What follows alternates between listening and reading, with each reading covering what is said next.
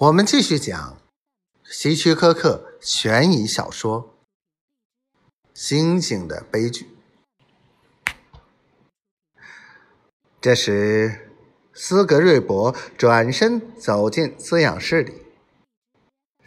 几分钟以后，他返回到小院里，摘下胶皮手套丢在一边，又坐进了躺椅中。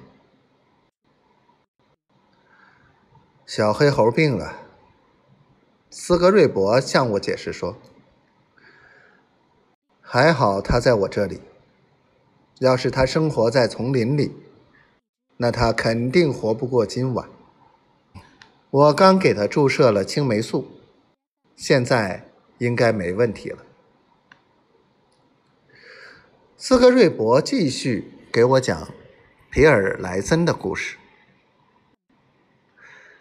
皮尔莱森自从受到那则新闻的启发之后，就一心梦想着到大城市巴黎去生活。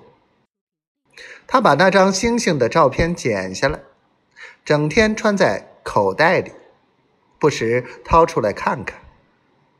现在，他满脑子都是利用星星发大财的想法，还冲我大叫。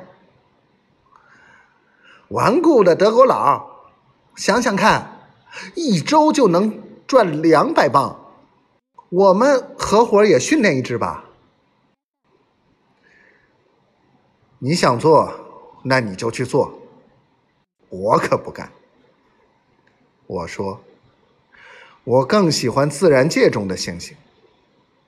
我觉得他们自由自在的挺好。我绝不会强迫他做上帝。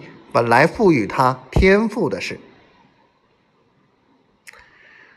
莱森在我这里碰了一鼻子灰，又气又恼，但他并不灰心，他决心自己训练一只猩猩。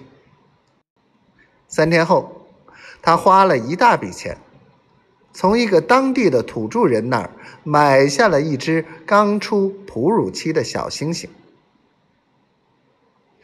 哈，这正是我想要的。他得意洋洋的对我和福伯格说：“这下你们两个笨蛋傻眼了吧？我要赶紧把他训练出来，然后让他登台表演，每周赚五千法郎。看吧，巴黎的摩登女郎正在向我招手呢。听吧。”马戏团的报幕员在喊：“皮尔莱森教授和他训练有素的猩猩联袂登场，我和我的猩猩将成为万人瞩目的明星。”